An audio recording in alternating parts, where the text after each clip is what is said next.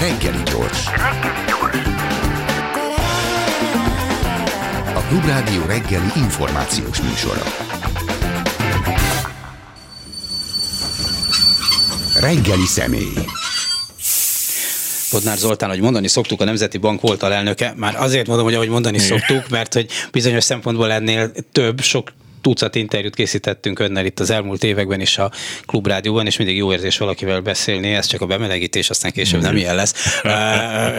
Olyan emberrel beszélni, akinek vannak gondolatai, meg ismeretei a világról, és tudom, hogy ön jogász alapvetően, de mégis közgazdasági kérdéseket is fölvetnék, de most ha megenged egy, egy, egy, egy politikai Igen. szerűt, hogy amikor a makrogazdaságot irányító emberek Nemzeti Bankban, pénzügyminisztériumban, mit tudom én, hol miniszterelnökségben hmm ön szerint hát gondolkoznak, hogy hogyan alakuljon a gazdaság, mennyire veszik figyelembe, vagy mennyire kell figyelembe venniük a társadalmi hatásokat, hogy most így döntünk, és cserébe mondjuk egy csomó nyugdíjas, vagy lehet, hogy nem is csak nyugdíjas, nem fogja tudni kifizetni a rezsijét, aminek majd ez meg ez lesz a, a következménye, hogy meddig lehet feszíteni a húrt, hogy mi fér még bele, hogy, hogy efféle emberiességi vagy humánus szempontok mennyire jelennek meg a, a döntéshozók gondolkodásában ön szerint egyáltalán? Hát egy normális politikai környezetben feltétlenül Ugye az, az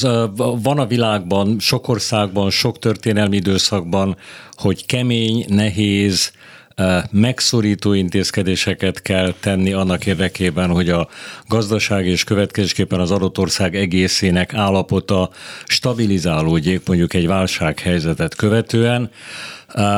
És ott mindig mérlegelni kell azt, hogy ezeknek az intézkedéseknek az ütemezése az milyen legyen, mert hiszen az a kérdés, hogy a társadalom abszorpciós képessége, alkalmazkodási képessége, ritmusa, üteme az mit bír el. Ez, ezen, ezen szükséges is gondolkodni, és nyilván így is tervezik civilizált országokban azt, hogy milyen intézkedéseket kell hozni. Mindig azt szoktam mondani, hogy a Bokros Lajosnak ugye kitűnő gondolatai vannak arról, hogy egy optimális gazdaság és társadalom szerkezet az milyen, és ezt le lehet írni 13 meg 120 pontban is, de a hozzávezető útról a Lajos igazándiból soha nem beszél, tehát hogy mi az, a, a, ahogyan ezeket a lépéseket végig lehet vinni, mert itt nem matematikai modellekről van szó, hogy a táblára fölírjuk a közgazdasági szempontból fontos egyenleteket, és akkor ott a végén kijön valami, hanem sajnálatos módon ott vannak az utcán ezek a két lábon járó alanyok, akiknek mindezt el kell viselniük, és valahogy túl kell élniük. Szóval, hogy ez, ez benne kell, hogy legyen a gondolkodásban. Ha a kérdése mögött az van, hogy vajon a mostani kőkemény, megszorító intézkedések, azok mennyire számolnak a társadalom tűrőképességével, mhm. Ez is, vagy bizonyos társadalmi rétegeknek a tűrőképességével, akkor az, azt kell, hogy válaszoljam rá, hogy semennyire nem számolnak vele, de ennek az az alapvető oka túl a, a, azon a méretetlen cinizmuson, ami ezt az egész Orbán rezsimet alapvetően jellemzi, hogy fogalmuk nincs arról, hogy mit kellene csinálni. Olyan helyzettel szembesült Orbán a választásokat követően, amire semmiféle elgondolása nem volt, az ő időhorizontja egyébként is a politika csinálásban mindig rövid, egyhetes, kéthetes, egy hónapos legfeljebb, és a, az egész tavaszi időszakban semmi más nem volt a szem előtt, mint az, hogy a választásokat meg kell nyerni, aztán majd történik valami, mindegy is, hogy mi fog történni. Egyáltalán nem lehetett meglepetés neki, mert nyilván százezeren elmondták akár a saját környezetében, de hát ha más nem, akkor legalább a Varga miniszter úr, hogy hát ez az, ez, ez az osztogatás, ami itt folyik 2021 végén, ez az 1600 milliárd, amit itt ráöntenek a, az emberekre, ez nem lesz jó se az adóságnak, se a költségvetésnek, se az inflációnak főként, se a fizetési mérlegnek, se a külkereskedelmi mérlegnek, amire Orbán válasza nyilván az volt, hogy ez most nem érdekes, azon a hídon majd akkor kell átmenni, amikor odaértünk, most az a legfontosabb, hogy bármi áron, ez fontos, bármi áron kerül, amibe kerül az országnak. Nem Orbánnak, az országnak. Ezt a választást a Fidesznek meg kell nyernie. Eddig tartott a gondolkodás. És aztán lesz valami. Aztán lesz valami, és hát emlékezünk rá, hogy még a választásokat követően is azért egy darabig nem történt semmi, miközben pontosan tudni lehetett, hogy mi történik. Semmilyen szám nem változott, releváns szám nem változott február, március, április vagy május óta mondjuk júliushoz képest. Egész egyszerűen az történt, hogy hogy eh, kénytelenek voltak meglépni ezeket a lépéseket, mert a költségvetés, az egész államháztartás, az egész rendszer, az fenntarthatatlan és finanszírozhatatlan. És hát láthatóan nincs különösebb társadalmi, vagy társadalmi ára nagyon nagy van, nincs különösebb politikai ára egyelőre a, a dolognak, tehát miközben nagyon sok ember nagyon, nagyon rossz anyagi helyzetbe, szociális helyzetbe van, vagy kerül, még azzal se kell számolni, amivel egy olyan, mikor volt az 20 évvel ezelőtt Szlovákiában, mikor ott Kelet-Szlovákiában szabályos éjsziglázadások voltak. Azért ezzel várjunk még, jó? Ko- El tudja képzelni, hogy idáig fajul? Korai még egy kicsit, eh, korai még egy kicsit ez a, a dolog. Mondjuk sajnálatos módon a magyar társadalom uh, amúgy is hát viszonylag nehezen mobilizálható, vagy nem ez a lázadó természet. Volt a történelemben egy-két ilyen nagy eseményünk, de hát hogyha ezekre ilyen száz éveket kell várni, akkor még várnunk kell egy kicsit. Szóval a, a, a, az egész azon múlik, hogy hogy a, a társadalom tűrőképessége, amikor az őket közvetlenül érintő intézkedések hatását megérzik, és ez direkt módon érzik, akkor vajon hogy reagálnak? Amúgy is semmi más nem történt az elmúlt tíz évben, mint lényegében egy sor megszorító intézkedés volt. Rengeteg új adónemet vezettek be, mindenféle egyéb terheket, de tényleg körülbelül 40-50 új adónem vagy adóemelés történt 2010 óta. Most ugye az Orbánék azt a játékot játszották, hogy nem a, nincsenek megszorítások, nem a lakossággal fizettetjük meg, tranzakciós illetéket fizettetünk, vezetékadót fizettetünk, ezt fizetünk, azt fizetünk, amazt fizetünk, és a népek elhiszik, hogy ezt mind nem ők fizetik, hanem a vállalatok fizetik, a cégek fizetik, de ez egyáltalán nem így van. Minden ilyen új adó vagy megemelt adótétel az a gazdálkodó szervezeteknél költségként jelenik meg, és a dolog természeténél fogva nem tehetnek mást, mint hogy ezeket a költségeket az összes egyéb költséggel együtt az ő áraikban érvényesítik, vagyis a sor végén az emberek vannak, a fogyasztók vannak, a lakosság van, minden adót, minden egyes fillér adót bárminek is hívják azt, az emberek fizetnek meg. Mert a hódok nem tudják. Egyébként nem akarok a demagógia súlyos bűnébe esni, de nyilván nem véletlen, hogy a rendőrök jövedelme emelkedik mostanában, és nem a tanároké. Ugye erre különös érzékenysége van az Orbánnak, hogy mindig oda ad valami keveset, ahol nagyon, ahol nagyon veszélyes folyamatok látszanak majd.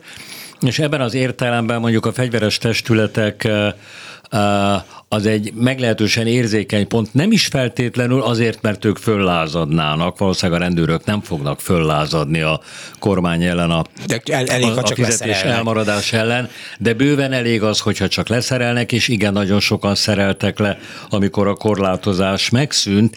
Ez tehát elemi érdeke éppenséggel a rezsimnek, de amúgy meg más szempontból is, tehát a közbiztonság szempontjából is éppenséggel nekünk állampolgároknak Persze, is fontos, kell, én ezt fontos az, hogy, eh, hogy nem tudom, mondjuk a rendőrség vagy a, vagy a katasztrófavédelem állománya persze, az megfelelő persze, legyen. senki nem gondolja, hogy a rendőr, Így van. rendőrök túl sokat de keresnének. Oda nyúl, igen, csak, mert a pedagógusok azok meg, hát most mit fognak csinálni? Amúgy is meglehetősen széttartó és nehezen összeszervezhető társadalom, meglehetősen nehéz helyzetben is vannak és mondjuk még humánus megfontolásaik is vannak, tehát az, hogy az érettségi idején nem kezdenek el sztrájkolni a tanárok, az nem azért van, mert jámborak és béketűrők és szeretik az Orbánt, hanem valószínűleg azért, mert azt gondolják, hogy azokkal a diákokkal nem lehet, nem tehetik meg ezt lelkiismereti okokból, akik egyébként Mit éveken keresztül, vagy hát Igen. hát legalább az elmúlt évben az érettségére készültek, meg a felvételére készültek, mert ez az ő életükről szól. Hát, Lehet, hogy, uh, hogy talán a tanévkezdésre esetleg a pedagógus társadalom mégis összeszervezi magát, és azt mondja, hogy hát, hogyha azt gondolja a kormány, hogy itt a pedagógus béreket nem kell emelni, akkor talán nem fogunk tanévet kezdeni nem, nyilván ezzel a szem, vagy hogy mondjam, a tanárok, vagy a pedagógusoknak ezzel a szempontjával alaposan visszaél a kormányzat, hogy lelkiismeretesen akarják végezni a legtöbben a munkájukat, de hát azért mégis azt mondta egy klasszikus, hogy a tett halál az okoskodás. Így van. Tehát így valami, oké, akkor nem fogják Igen. emelni a, a, a fizetésüket. Ugye most minden van a magyar gazdaságban, ami a tankönyvi bajok közé számít az inflációtól kezdve az árfolyamvesztesség, a költségvetési mérleg, folyófizetési mérleg, adósság, így van ugye azért van az a világ körülöttünk, ami van, mégiscsak van egy háború, látjuk, hogy az eurozónában is gondok vannak, a Németországban, mely Magyarország legfontosabb gazdasági partnere, szintén nem prosperál olyan rettentő jól a gazdaság, szóval mekkora mozgástere marad egy gazdasági kormányzatnak egy ilyen világban, mennyire most már csak a, a bajt lehet menedzselni? Ma már kevés, hát ugye ez, ez az egész az elmúlt 12 évnek a következménye. Az Orbán Orbáni és Matolcsi féle unortodox gazdaságpolitikának, ami egészen kivételes körülmények között zajlott, azért a 2010-es, 2008-as, 9-es válságot követően egyrészt 2010-ben rendezett körülmények között vették át a, az államháztartást is, a korábban fölvett IMF hitelnek a meghatározó része az ott volt bent a kasszában. Szó nem volt arról, amiről ez a szerencsétlen Kósa meg a Szijjártó fecseget 2010-ben, hogy itt államcsőd közeli helyzet van, és rosszabb a helyzet Magyarországon, mint Görögországban, amelyik akkor éppen tényleg a fizetésképtelenségének a, a fizetésképtelenségnek a küszöbén állt, és á, átlépni készül. a forint árfolyama egy jó nagyot zuhant. Ez, ezzel a forintnak oda is vágtak, minden valószínűség szerint egy kicsit spekuláltak is, és nyertek is ezen. Szóval, hogy átvették a, a, a kormányzást egy olyan környezetben, amikor a világgazdaságban elképesztő pénzbőség volt, az adósságfinanszírozás költségei kivételesen alacsonyak voltak, de történelmi kontextusban is kivételesen alacsonyak voltak, amikor nem volt infláció lényegében, inkább defláció volt, vagy nulla közel volt az árszintnek a mozgása, minden adott volt ahhoz, hogy eh, lehessen itt építeni, fejleszteni, és ezer milliárd forintokat kapott a magyar költségvetés az Európai Uniótól egyoldalú transferként.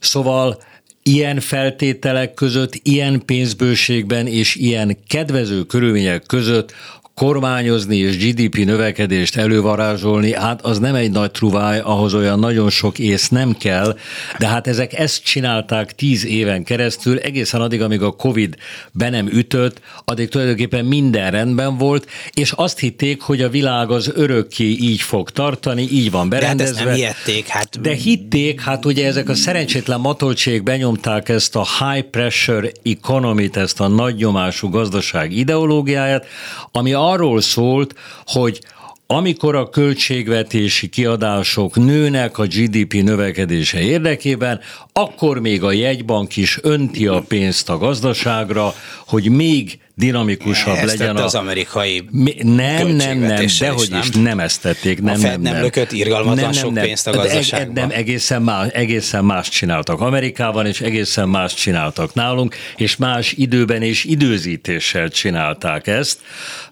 És mellesleg szólva, amit Amerika megtehet, azt egy olyan Jó. nyitott kis gazdaság, okay. mint Magyarország talán mégsem teheti meg, és egy kicsit előre kellene gondolkodni, és hát ugye a jegybanknak definíció szerűen az a feladata, hogy hosszú távon politikai ciklusoktól mentesen legyen képes olyan monetáris politikai lépéseket tenni, amelyek a tartós gazdasági növekedést megalapozzák. Ez, ez függet, a mandátuma. Ez egy független Ez a mandátuma a független jegybanknak. Egy független jegybanknak. Ez egy független jegybank kell, ha Igen. már itt tartunk, olvasom a jegybank beszámolójában, meldöngetve büszkén mondják, hogy milyen jelentős mértékben hozzájárult a Magyar Nemzeti Bank a GDP növekedéséhez, meg a zöld ö, ö, gazdaság kiépítéséhez, és így tovább, amire az a helyes válasz, hogy sajnálatos módon több rendbeli törvénysértésben vagy a Magyar Nemzeti Bank, amelyiknek elsődleges célja az árstabilitás védelme, vagyis, vagyis a 3%-os inflációs szint tartása. Három 3 az, annyi az inflációs cél, és ennek sérelme nélkül tehet bármi mást, ami egyébként járulékos feladata a törvény szerint, például a gazdasági növekedés támogatása, meg a, meg a zöld gazdaság kialakítása, vagy hát a környezetvédelem fenntartható környezet támogatása, és így tovább. Szóval célt tévesztettek, és ezzel, ezáltal törvényt is sértett maga a Magyar Nemzeti Bank az elmúlt években. Annyira konkrétan látszik ez. Olyan büszkén szokták mondani, hogy hogy a Magyar Nemzeti Bank a legelső volt, amelyik ugye tavaly júniusban kamatot emelt az infláció elleni küzdelem érdekében.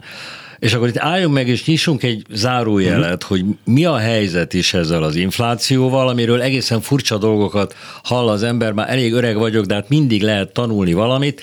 A háborús infláció, hát az rendben van, ilyet már hallottunk, a történelemben előfordult ez, de hát azért ez a nagymarci féle extra profit vezérelte infláció, amit ez a fiú itt elengedett magának, azért ez egy, ez egy igazi novum. Szóval ilyen még nem volt.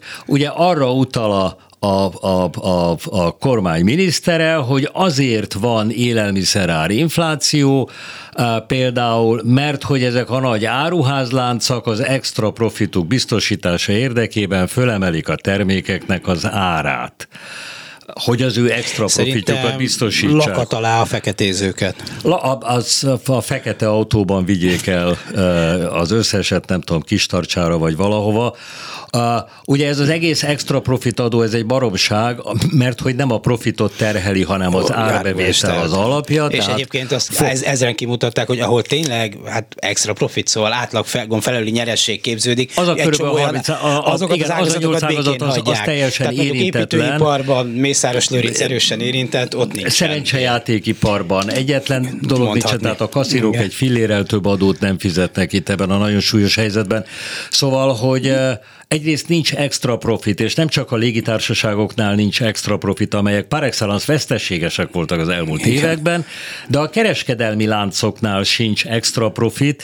A, ezeknek a nagy láncoknak a profit rátája az körülbelül 2 kötőjel 5 százalék, 2 és 5 százalék között mozog. Erre sok mindent lehet mondani, csak azt Jó, nem, hogy ez nyilván extra. Nem, nyilván nem abból élnek, hogy szombaton zárva tartanak ők Nem sem. abból élnek az Isten szerelmére, de nem is szociális intézmények, nem is szociális hanem intézmény. profitorientált vállalkozások vállalkozások, akik idehozták a tőkéjüket, rengeteg pénzt investáltak ebbe, és nyilván ennek a megtérülését elvárják tőlük a tulajdonosaik.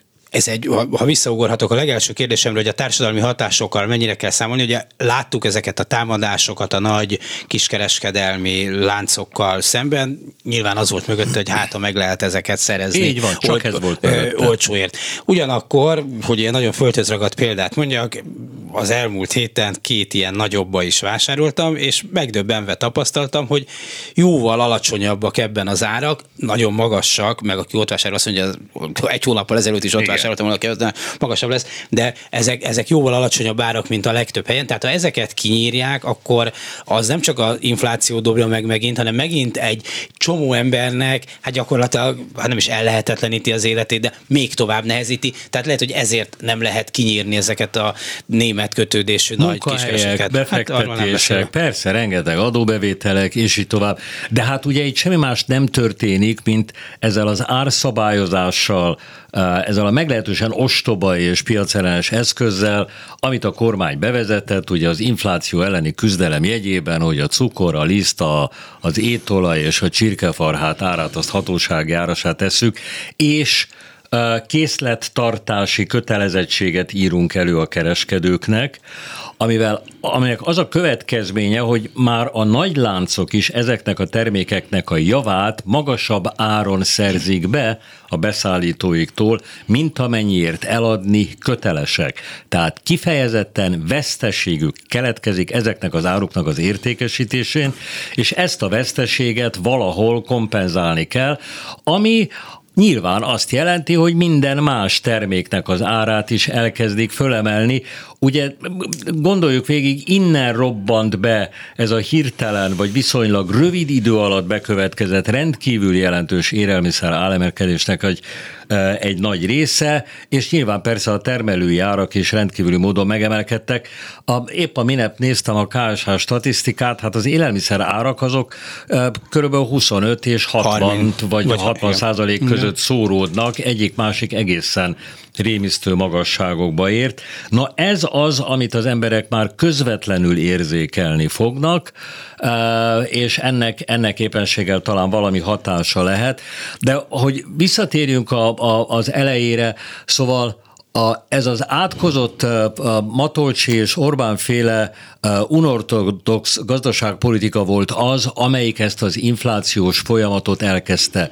Nem volt még háború, nem volt Covid, semmi nem volt, amikor Magyarországon elindult az infláció 2017-ben, és 19 végére eljutott 4,8%-ig, akkor, amikor az unió átlaga az 0,5% körül volt. Nem lehet azt mondani, hogy a külső hatások és a világban történő események okozzák a magyar inflációt. A magyar inflációnak egy jelentős része, lehet rajta vitatkozni, hogy 50-60 vagy 70 százaléka, az teljesen magyar találmány, házi előállítású, belföldi dolog, és nem tett semmit a Magyar Nemzeti Bank. 19 őszén semmit nem csináltak. 20 elején semmit nem csináltak, amikor a Covid még nem volt. Aztán amikor a Covid volt, akkor persze lejjebb ment egy kicsit, mert visszaesett a fogyasztás is, és a, a kínálat is ott volt egy nehézség, de utána újra elindult ez az inflációs folyamat, és 21 áprilisában, májusában, amikor 5 körüli inflációt jeleztek már, és nyilván ennek az extrapolálása azt mutatta, hogy hát ez itt csak rosszabb lesz a, a Covid miatt. Na akkor kezdett egy kamatemelésbe végül a Magyar Nemzeti Bank kinkeservesen júniusban, de ugye ez is a kétarcú uh, ság. Azt szokta mondani, hogy ugye szűznek lenni, meg üzekedni az egyszerre nehezen szokott sikerülni, de a matoltsék körülbelül ezt próbálták meg. Tehát amikor az első kamatemelés volt júniusban, akkor megemelték a kamatokat, és még két dolgot csináltak. Egyrészt azt mondták, hogy hogy eltörlik az állampapír vásárlásra szóló felső limitjüket, uh-huh. hogy mennyi állampapírt vehet a Magyar Nemzeti Bank. Másrészt... Bocsánat, ezt kicsit magyarázzál, hogy ez miért fontos, hogy ez miért lényeges Ez dolog? azért fontos, mert a Magyar Nemzeti Bank, ez, ez lényegében pénzteremtés. Tehát ezzel Tehát finanszírozza az, hogy a, a hiányt? Az, hogy a Magyar Nemzeti Bank állampapírt vásárol és jelentős mennyiséget vásárol, most a 3000 milliárdnál több volt már akkor is, a, a, körülbelül az volt a limit, és azt szüntették meg. Ez ugye azt jelenti, hogy a, a, hogy ez egy puha költségvetési korlát lesz, a költségvetés a hiány finanszírozásához nem kell, hogy a piacra menjen és valóságos mm. piaci árat fizessen a, a hitelekért, hanem mesterséges körülmények között tulajdonképpen a, a, a, a Magyar Nemzeti Bank pénznyomtatással, pénzcsinálással finanszírozza de ezzel, ezt. de ezzel inflációt Hát csinál, persze, miközben hát azt mondtuk, hogy az a, vagy azt mondta, vagy az a törvény, hogy az infláció Hogy az megállítása. ne- küzdünk, igen, Ez viszont tankönyvileg inflációt Abszolút, csinál. tehát teljesen ellentétes. Egyrészt a pénzmennyiséget szűkíteni akarom a kamat emeléssel, ugye a kamat ágon val, a transmissziós mechanizmusnak a kamat ága az ugye úgy szól, hogy megemeli a jegybank az irányadó kamatot, ha az irányadó kamat megemelkedik, akkor a kereskedelmi bankok is megemelik az ő hitelkamataikat, tehát kevesebb hitel fog kiáramlani a gazdaságban, mert ezeket a drágább hiteleket már kevesebben fogják fölvenni, és kevesebbet is fognak fölvenni, tehát szűkül a pénzmennyiség a gazdaságban, és a vele szemben álló uh, reál kibocsátás, áruk, szolgáltatások a vele Arányba szemben kerülnek. csökkenő kereslet okán, vagy megáll az ár növekedés, vagy elkezdenek az árak csökkenni. A, de itt teljesen ellentéteseket lépett a Nemzeti Bank, egyrészt kamatot emelt, másrészt fokozta az állampapírvásárlást, lazított a vállalati kötvény vásárlási programon, ami megint egy teljesen felesleges, kifejezetten káros, a kötvénypiacot torzító és a csókosoknak, a nerlovagoknak címzett finanszírozási forma volt. Ennek a pénznek a döntő részét ők kapták meg.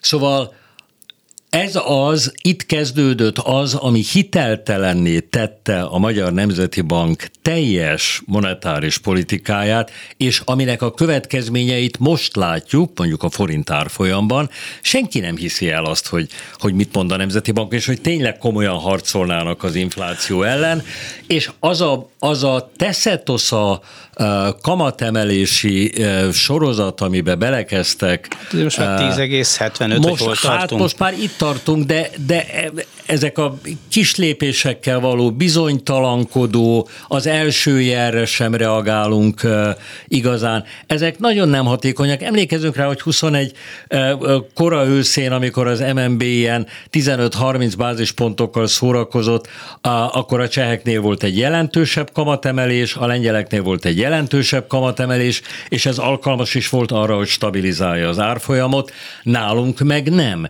mert a piac mindig lépett egyel tovább, és mindig ott volt, egészen tavaly év végéig ott volt az MNB gyakorlatában ez a kétarcúság, az állampapírok vásárlása, a vállalati kötvényvásárlás és a kamatemelés. Aztán egy idő után csak megértették, rájöttek, hogy ez így nem lesz jó, és akkor valóban leállt az állampapírvásárlás, és megszüntették a kötvényprogramot, de azért még a lakosságnak tavaly csináltak egy zöld lakáshitel programot Választások 200 előtt, milliárddal, ami hát teljesen nyilvánvaló volt, hogy ezt nem. Tehát ha azt akarom, hogy a lakás árak ne menjenek még tovább, még akkor is, hogyha az inflációs kosárban a lakás ára az nagyon csekély súlyjal szerepel, de mégiscsak egy tétel, tehát ha azt akarom, hogy ez ne történjék, akkor nem nyomom tovább a pénzt a rendszerbe, hogy ezzel keresletet generáljak. Azt én persze értem, hogy el akarták odázni, amennyire csak lehet a kamatemelést. Annak ugyanis az a következménye, hogy megemelkednek a piaci kamatok is, és átárazódnak a meglévő hitelek kamatai is, hogyha azok változó, hite, változó kamatozású hitelek, vagy rövidebb periódusra fixált ö, ö, ö, kamatozó hitelek, és hát ugye az történt a devizahitelesekkel annak idején, ha még emlékszünk rá 13-14-ben, hogy a devizahitelek forintosításánál ott a valóságos akkori piaci árfolyamot vették alapul, ami semmilyen segítséget nem nyújtott a devizahiteleseknek. Hát annyit, hogy nem romlott már Kizárólag tovább. az történt, kizárólag annyi történt, hogy az árfolyam kockázatot átalakították kamatkockázattá. Persze hozzáteszem, hogy a devizahitelesek, vagy a, a, a, ezek az átváltott hiteleknél maguk a hiteladósok is igen rövid távon gondolkodnak, Ugye lehetőség volt arra, hogy a kamatokat hosszabb periódusra, 5 évre, 10 évre fixált kamatok legyenek, amik szükségképpen egy kicsit magasabbak, mint a fél évente vagy évente változó kamatok, és mindenki csak rövid távra gondolt, hogy most a törlesztő részlet 20 forinttal olcsóbb lesz, hogyha... Nem látunk a jövőbe, azt csak Soros Györgyek a jövőbe lát. És persze ezzel kitették magukat annak a kockázatnak, Jó, ez, hogy a kamatok ezt nem változnak. Lehet, szerintem ezt, ezt én megértem, hogy így a, gondolkoztak. A, a lakosság oldaláról, de nem is nekik kell gondolkodni igazán, hanem a kormánynak vagy a monetáris politika alakítóinak kéne gondolkodni. Ugye az biztos, hogy a kormány az utolsó pillanatig igyekezett a jegybankot rávenni arra, hogy kerülje el a kamatemelést, mert azt pontosan érzékelték, hogy kerülni. ennek itten uh, általános társadalmi uh, hatása lesz, és lényegében újra előállítjuk ugyanazt a szociális lakhatási válságot, mint ami a devizahitelekkel uh, történt annak idején. Ezzel a kamatstoppal egy darabig lehet ezzel szórakozni, de ez nyilvánvalóan nem húzható a végtelenségig, tehát ezek a feszültségek csak halmozódnak, és aztán ennek egyre súlyosabb következménye lesz. Bodnár Zoltán a vendégünk. Ugye van egy nagyobb társadalmi hatás, most itt a részletekkel foglalkozunk, amik persze nagyon fontosak az Orbáni politikának, hogy tovább szakad szét a társadalom, tehát van egy nagyon szűk, nagyon kivételezett csoport, aztán a nerlovagok kifejezést használta az előbb, azért van egy fölsőbb középosztály, aki, amelynek a tagjai nem jártak rosszul az elmúlt nem tudom én hány évben, és van egy elég széles réteg, aki anyagi szempontból biztos, hogy rosszul, rosszabbul járt, lehet, hogy cserébe kapott valamit, gyűlölködhet, meg kapott stadiont, meg mit tudom én, micsoda, szóval nem akarok azért ennyire primitív dolgokat mondani, de, de hogy anyagilag rosszul járt, az biztos, és ez így mégis elketyegett ez a dolog, és most persze nem mindegy, hogy milyen körülmények között, meg milyen média viszonyok között, meg milyen jogszabályok között, de mégiscsak lehetett ezzel választást nyerni. Tehát a jelentős részben olyanok szavazták be, vagy olyanok is szavazták be a Fideszt a hatalomba, akik nem voltak nyertesei anyagi értelemben semmiképpen ennek a kurzusnak. Uh, ez igaz, a, az ellenzék választási vereségének igen nagyon sok oka van. Uh, a, a, a, az egészen bizonyos, hogy ebből a, ez az elképesztő média túlsúly, különösen vidéken, ez az egyik meghatározó tényező. Ebben az értelemben tulajdonképpen a háború az kapóra jött Orbánnak. És az a szöveg, aminek az égvilágon semmilyen alapja nem volt, hogy itt az ellenzék háborúba küldené a magyar ifjakat és vinnék őket a frontra, és hogy háború párti az ellenzék, ezt, ezt a, a, a tájékozatlan népességnek egy jelentős része, amelyik éjjel-nappal ezt hallotta a médiából, már a közmédiából, az ezt el is hitte. Ezzel olyan nagyon sokat nem lehet csinálni.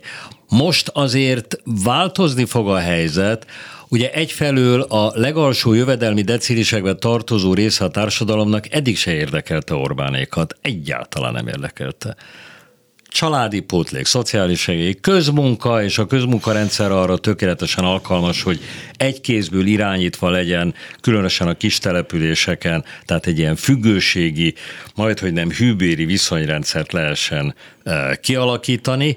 Uh, a középosztály az egy érzékenyebb dolog, mert a középosztály az bizonyos szempontból haszonélvezője vagy kedvezményezettje volt ennek a rezsimnek. A az általános jólét emelkedésével, ugye mégiscsak volt egy jelentős reálbéremelkedés, különösen az utóbbi uh, években. 10% fölötti reálbéremelkedések így, voltak, így van, tehát nagyon komoly hogy, hogy, hogy ott az, a, az az ő életszínvonalukat, életminőségüket javította. Az más kérdés, hogy miből, ugye ez egy patyomkin falu volt az egész történet, ami itt uh, felépült. Uh, és hát a, a, a nerrovagok azok megköszönik szépen, akik ennek az egész rezsimnek a legfőbb haszonélvezői, ők meg békében el vannak, de most ez a középosztály az, amelyiket igazán közvetlenül és direkt módon érintenek ezek a mostani súlyos megszorító intézkedések, az ő jövedelmük nem fog igazodni a, a, a gázáremeléshez és a, az elektromos áremeléshez ha már itt tartunk, azért egy mondatot érdemes ennek szentelni, viszonylag keveset hallok róla. De hát ugye a magyarázata ennek a gáz és áram díj emelésnek az az, hogy a világpiaci árakhoz kell igazodni, Igen. és a költséget és ezt nem tudja finanszírozni. Valóban nem, mert ezek a mesterségesen eh, kialakított árak, ezek most már ezer milliárdos nagyságrendbe kerülnének a költségvetésnek.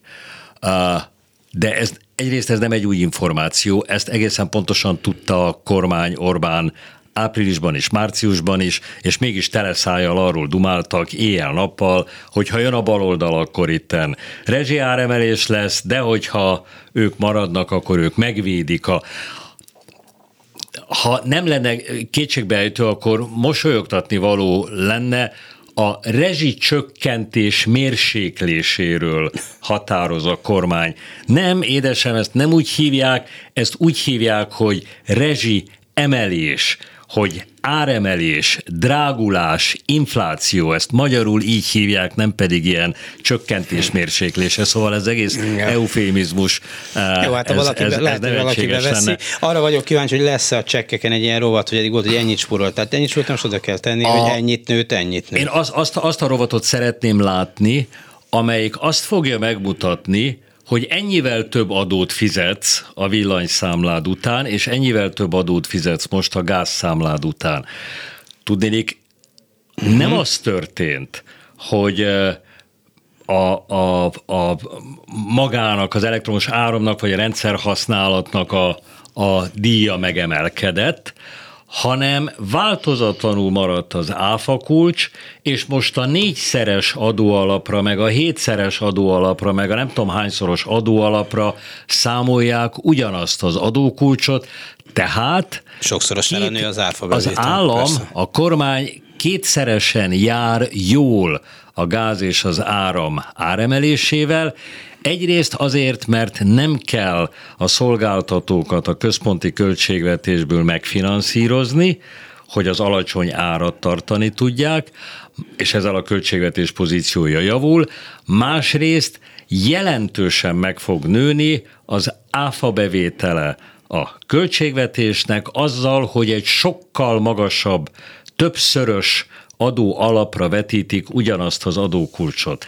Ha igazán lenne szociális érzékenység ebben a társadalomban, ami nincsen, akkor nem azt mondták volna, hogy az átlagfogyasztás ennyi, mellesleg az átlagfogyasztásban minden fogyasztási hely benne van, tehát az üresen álló lakások gázórája, villanyórája, meg a, nyaralók, nem tudom én még gázórája, villanyórája, az mind benne van az átlagban, tehát a valóságos átlagfogyasztás az lényegesen magasabb, mint amit a kormány itt most megállapított.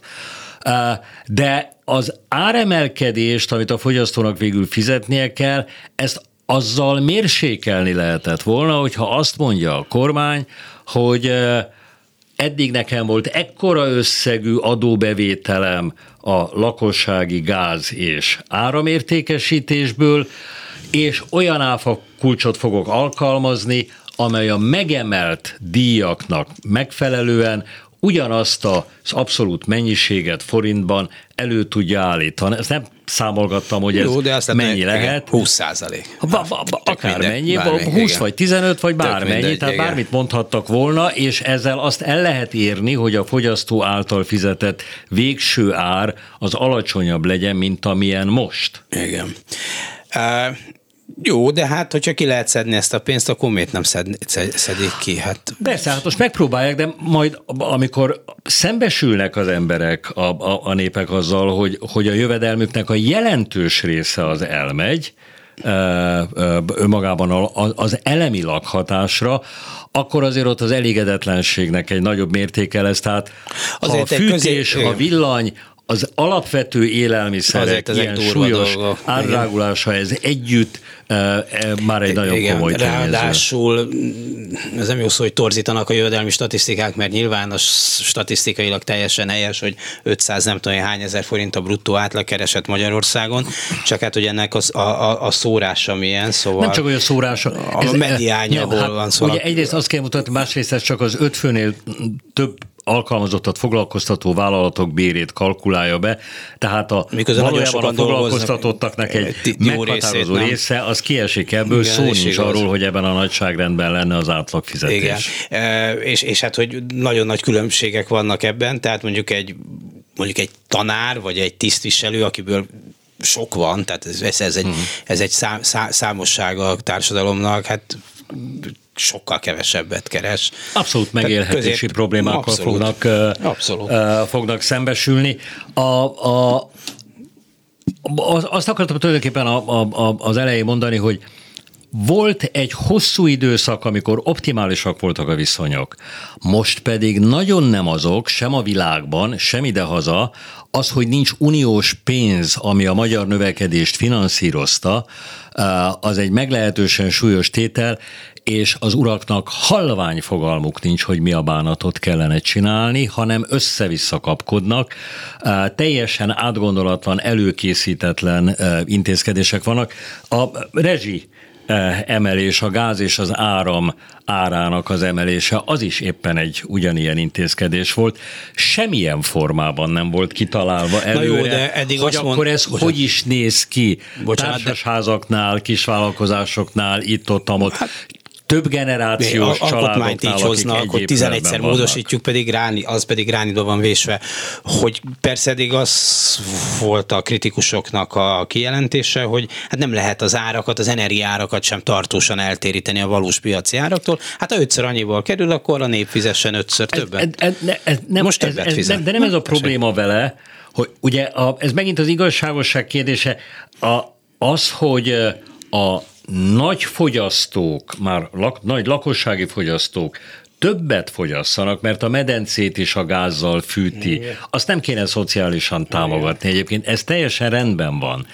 De hogy azt a limitet, amit átlagfogyasztásnak tekintünk, azt hol húzzuk meg, az egy kérdés. Az azért már nagyon sok mindent befolyásol, hogy ez közelebb legyen a valósághoz. Nem biztos, hogy jól el tudom mondani a, a példámat, de megpróbálom. Beszéltünk már a devizahitelesek problémáiról, és ott ugye egy csomó ember különböző okokból, de beleugrott egy rossz üzletbe. Az nem egy emberi gonoszság műve volt, hanem abban a pillanatban hirtelen jó ötletnek tűnt, aztán később kiderült, hogy ez egy nem jó ötlet, ki kellett őket menteni valahogyan, mert ugye ez olyan szociális és társadalmi gondokat Igen. okozott volna. Most lehet, hogy megint oda jutunk, hogy azt lehetne, hogy megemeljük a, a rezsiköltségeket, meg nem tudom, de megint lesz, vagy lesz egy nagy réteg, aki, aki nem fogja tudni ezt kifizetni, mégse lehet tíz és százezreknél kikapcsolni, főleg télen a, a villanyt és a gázt, tehát majd valamit megint kell tenni, nem azt kell tenni, hogy energiahatékonyság, hogy nem tudom micsoda, hanem majd egy ilyen mentővet nyilván be kell majd dobni, mert mikor már az ezredik ember megfagy, már pedig egy átlag télen is megfagy több száz, a, nem is értem, hogy hogyan a 21. században Magyarországon, akkor azért ez mégsem lesz tartható. Azért a történelmi hűség kedvét jegyezzük meg, hogy a minden ellenkező híreszteléssel szemben a devizahiteleseket nem mentették meg. Hát a devizahiteleseket akkor mentették volna meg, hogyha mondjuk a forintosítás az ugyanazon az árfolyamon történik, mint amilyen árfolyamon a végtörlesztés Jó, történik néhány kom- kom- hónappal kompromisszumot korábban. kellett kötni. Nem csak kompromisszumot, nem, nem, ez nem kompromisszum volt, hanem eh, ez egy zero sum game volt a Magyar Nemzeti Banknak, amelyiknek orbitális nyeressége keletkezett Igen. a forintosításon, amit aztán, vagy amiből 262 milliárd forintot kiszerveztek a kis magánkasszába a Palasz Athéni alapítványokba. Vettek érte házat, festményt, szobrot. Az, az mind biztos mit. nagyon jó, de ezt a pénzt egyébként lehetett volna arra fordítani, hogy a hogy egy alacsonyabb árfolyamon forintosítanak, és akkor a forint adó, forintban kifejezett adóterhe, vagy adósság terhe a lakosságnak, a korábbi devizahiteleseknek lényegesen alacsonyabb lett volna. A kérdésem az bizonyos szempontból már azért költői, mert nem biztos, hogy van rá válasz, hogy mikor egy nagy cég, egy viszonylag nagy cég befektetni szándékozik Magyarországon, és megnézi, hogy itt mi van Hát jogbiztonság az, az, például nincs, amire az szerintem nincs. nincs. A pénzügypolitika kiszámíthatatlan. Az adópolitika olyan, hogy 11-kor mondanak valamit, 11-30-kor más tatáriálisan be is vezetik. És egy csomó ilyen dolog, akkor mégis mi viszi rá, hogy, hogy kockáztassa a, a jelentős tőkéjét, amit lehet, hogy máshova is vihet, vagy hát visz is a világba. Hát ugye a legnagyobb befektetők, a, a németországiak, ők köszönik szépen, jól érzik magukat, nem nagyon nehéz észrevenni, hogy minden megszorító intézkedés az elmúlt 12 évben messzire elkerülte a járműipart. Ott semmi nem volt. Azt az élet fogja most megszorítani. Ott semmi nem volt, se extra adó, se, se az, se az, mindenféle támogatást megkaptak, ami mondjuk rendben van, mert annyi esze azért az Orbánnak is van, hogy ha ezek elmozdulnak és elmennek, akkor az a magyar gazdaság végét e- jelenti. Ezt Magyarországot biz, szerintem én ebbe bízom legalábbis az Európai Unióban még egy jó darabig, nem? A, a, mert Európai Unió nélkül nincs ilyen igen, gazdaság, igen. Szóval, enélkül viszont nincs magyar ugye gazdaság. A járműiparon kívül tulajdonképpen mindenkit megtámadtak, aki lokális és nem tud könnyen mozdulni, mondjuk a kiskereskedelem ennek a, a legkönnyebb része. Akit, eh, akit például egyáltalán nem bántottak az IT-iparban, nem voltak korlátozó intézkedések, ott nem volt eh, eh, extra adó, külön adó, nem tudom micsoda, de hát, hát kérem szépen, a Isten szerelmére, ha a, a prezivel nem lehet mit csinálni, a prezi embere bemegy holnap Bécsben és bejegyeztet ott egy céget, az urak változatlanul itt ülnek Magyarországon a számítógép előtt, de akkor ő, onnantól kezdve ők egy osztrák vállalat, mm. és semmit nem tudnak velük csinálni.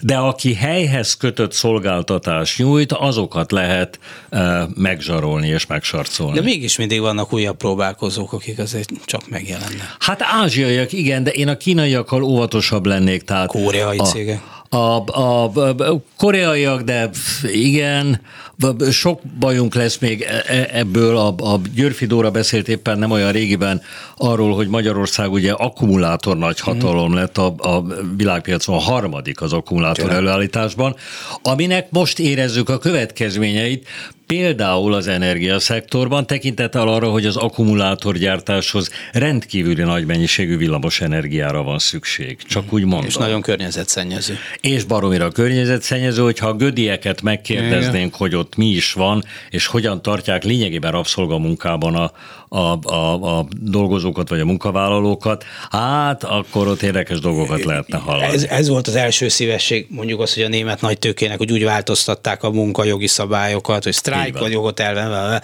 mindent, azokat, amik nélkül Németországban egyébként elképzelhető egy ilyen üzem, azok itt ezt mindenképpen lenyelték. Öt percünk maradt még Bodnár Zoltánnal beszélgetni lát-e egyrészt esélyt arra, hogy az Európai Uniós pénzek, amelyek hát Magyarországnak voltak számva, egy részük legalábbis, de megérkezzen Magyarországra. Én most erre nagyon csekély esélyt látok, és ennek több oka van. Az egyik az, hogy Orbán olyan mértékben neki feszült az uniónak, annyira kifejezetten konfliktus kereső, és olyan sok nehézséget okozott általában ezzel a, ezzel a vétózással, az orosz-ukrán konfliktusban pedig olyan nyilvánvalóan áruló módon politizál és kommunikál, és orosz barát és az orosz agressziót, ezt a népírtásszerű háborús lerohanást mentegető ideológiát hirdet, ami elfogadhatatlan és elviselhetetlen az uniónak, tehát kifejezetten élezte a konfliktust az Európai Unióval. Már mindenki leszakadt róla, már teljesen egyedül van. A, vagyis nincs igazán segítő szándék, vagy hát ilyen, ilyen megértő hozzáállás, és innentől kezdve ez egy precedens az Európai Uniónak. Ha most enged, akkor azzal a teljes Európai Uniós értékrendet fölbontja. Orbán pedig nem vállal semmit, azok, a, amiket a Navracsics meg a Varga Judit itt mondogat, hogy mi mindent, mindenféle feltételt teljesítünk, semmit nem teljesít Magyarország. Igazándiból ezekből nem lesz megállapodás szerintem. Ha az Európai Unió egy kicsit is komolyan veszi magát, akkor nem lesz megállapodás.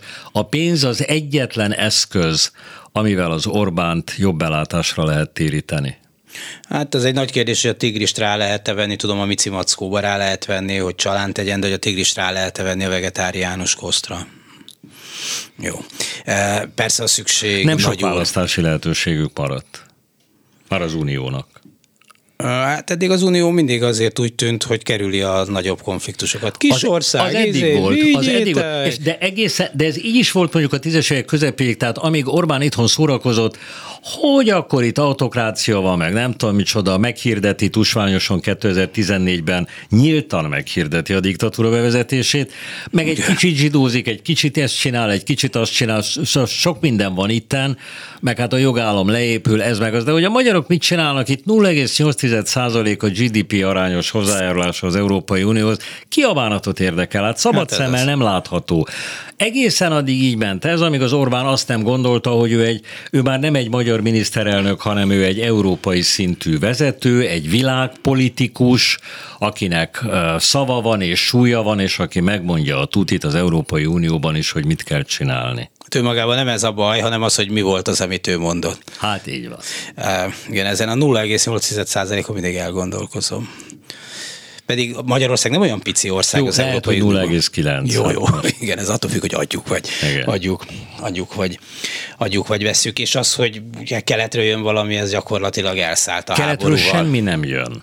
Keletről semmi nem jön, ingyen semmi nem jön, az Európai Uniótól kapott támogatás semmi mással nem váltható ki meglátjuk, mi lesz belőle. Köszönöm szépen Bodnár Zoltának, önöknek pedig köszönöm szépen az egész reggeli figyelmet. A mai műsor elkészítésében munkatársaim voltak Král Kevin, Lantai Miklós Balog, Kármen Medvigy Rozé és a szerkesztő Herskovics Eszter. Disi Jánost hallották. A viszont hallásra.